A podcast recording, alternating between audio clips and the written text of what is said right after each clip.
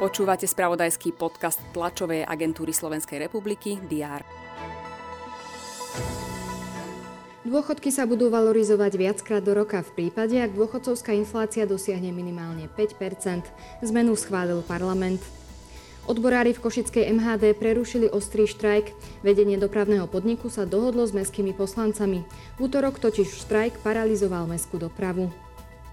Moldavsko dočasne uzavrelo svoj vzdušný priestor, prišlo k tomu v čase zvyšujúceho sa napätia medzi Kišiňovom a Moskvou. Aj tieto správy priniesol včerajšok. Všetky dôležité udalosti budú mapovať redakcie TSR aj v stredu 15. februára. Vítajte pri diári. V prezidentskom paláci sa bude konať novoročný obed prezidentky Zuzany Čaputovej s bývalými hlavami štátu Rudolfom Šusterom, Ivanom Gašparovičom a Andrejom Kiskom. Poslanci pokračujú v rokovaní na aktuálnej schôdzi, čaká ich ešte niekoľko poslaneckých návrhov. Prebrať majú aj zákony, ktoré vetovala prezidentka.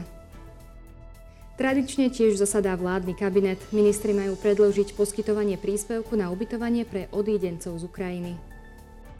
Zálohový systém obalov funguje na Slovensku už rok. Hodnotenie systému priblížia predstavitelia Ministerstva životného prostredia. V Trenčine po rekonštrukcii otvoria zimný štadión Pavla Demitru. V Štrásburgu pokračuje plenárne zasadnutie Europarlamentu. Poslanci sa budú venovať aj nadchádzajúcemu prvému výročiu ruskej invázie na Ukrajinu.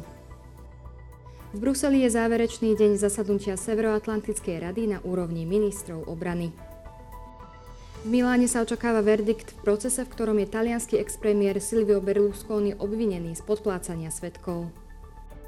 V nemeckom Oberhofe pokračuje svetový šampionát v biatlone. Na programe sú vytrvalostné preteky žien na 15 kilometrov. Pretekať budú aj slovenské reprezentantky. Večer sa hrajú prvé zápasy 8 finále futbalovej ligy majstrov.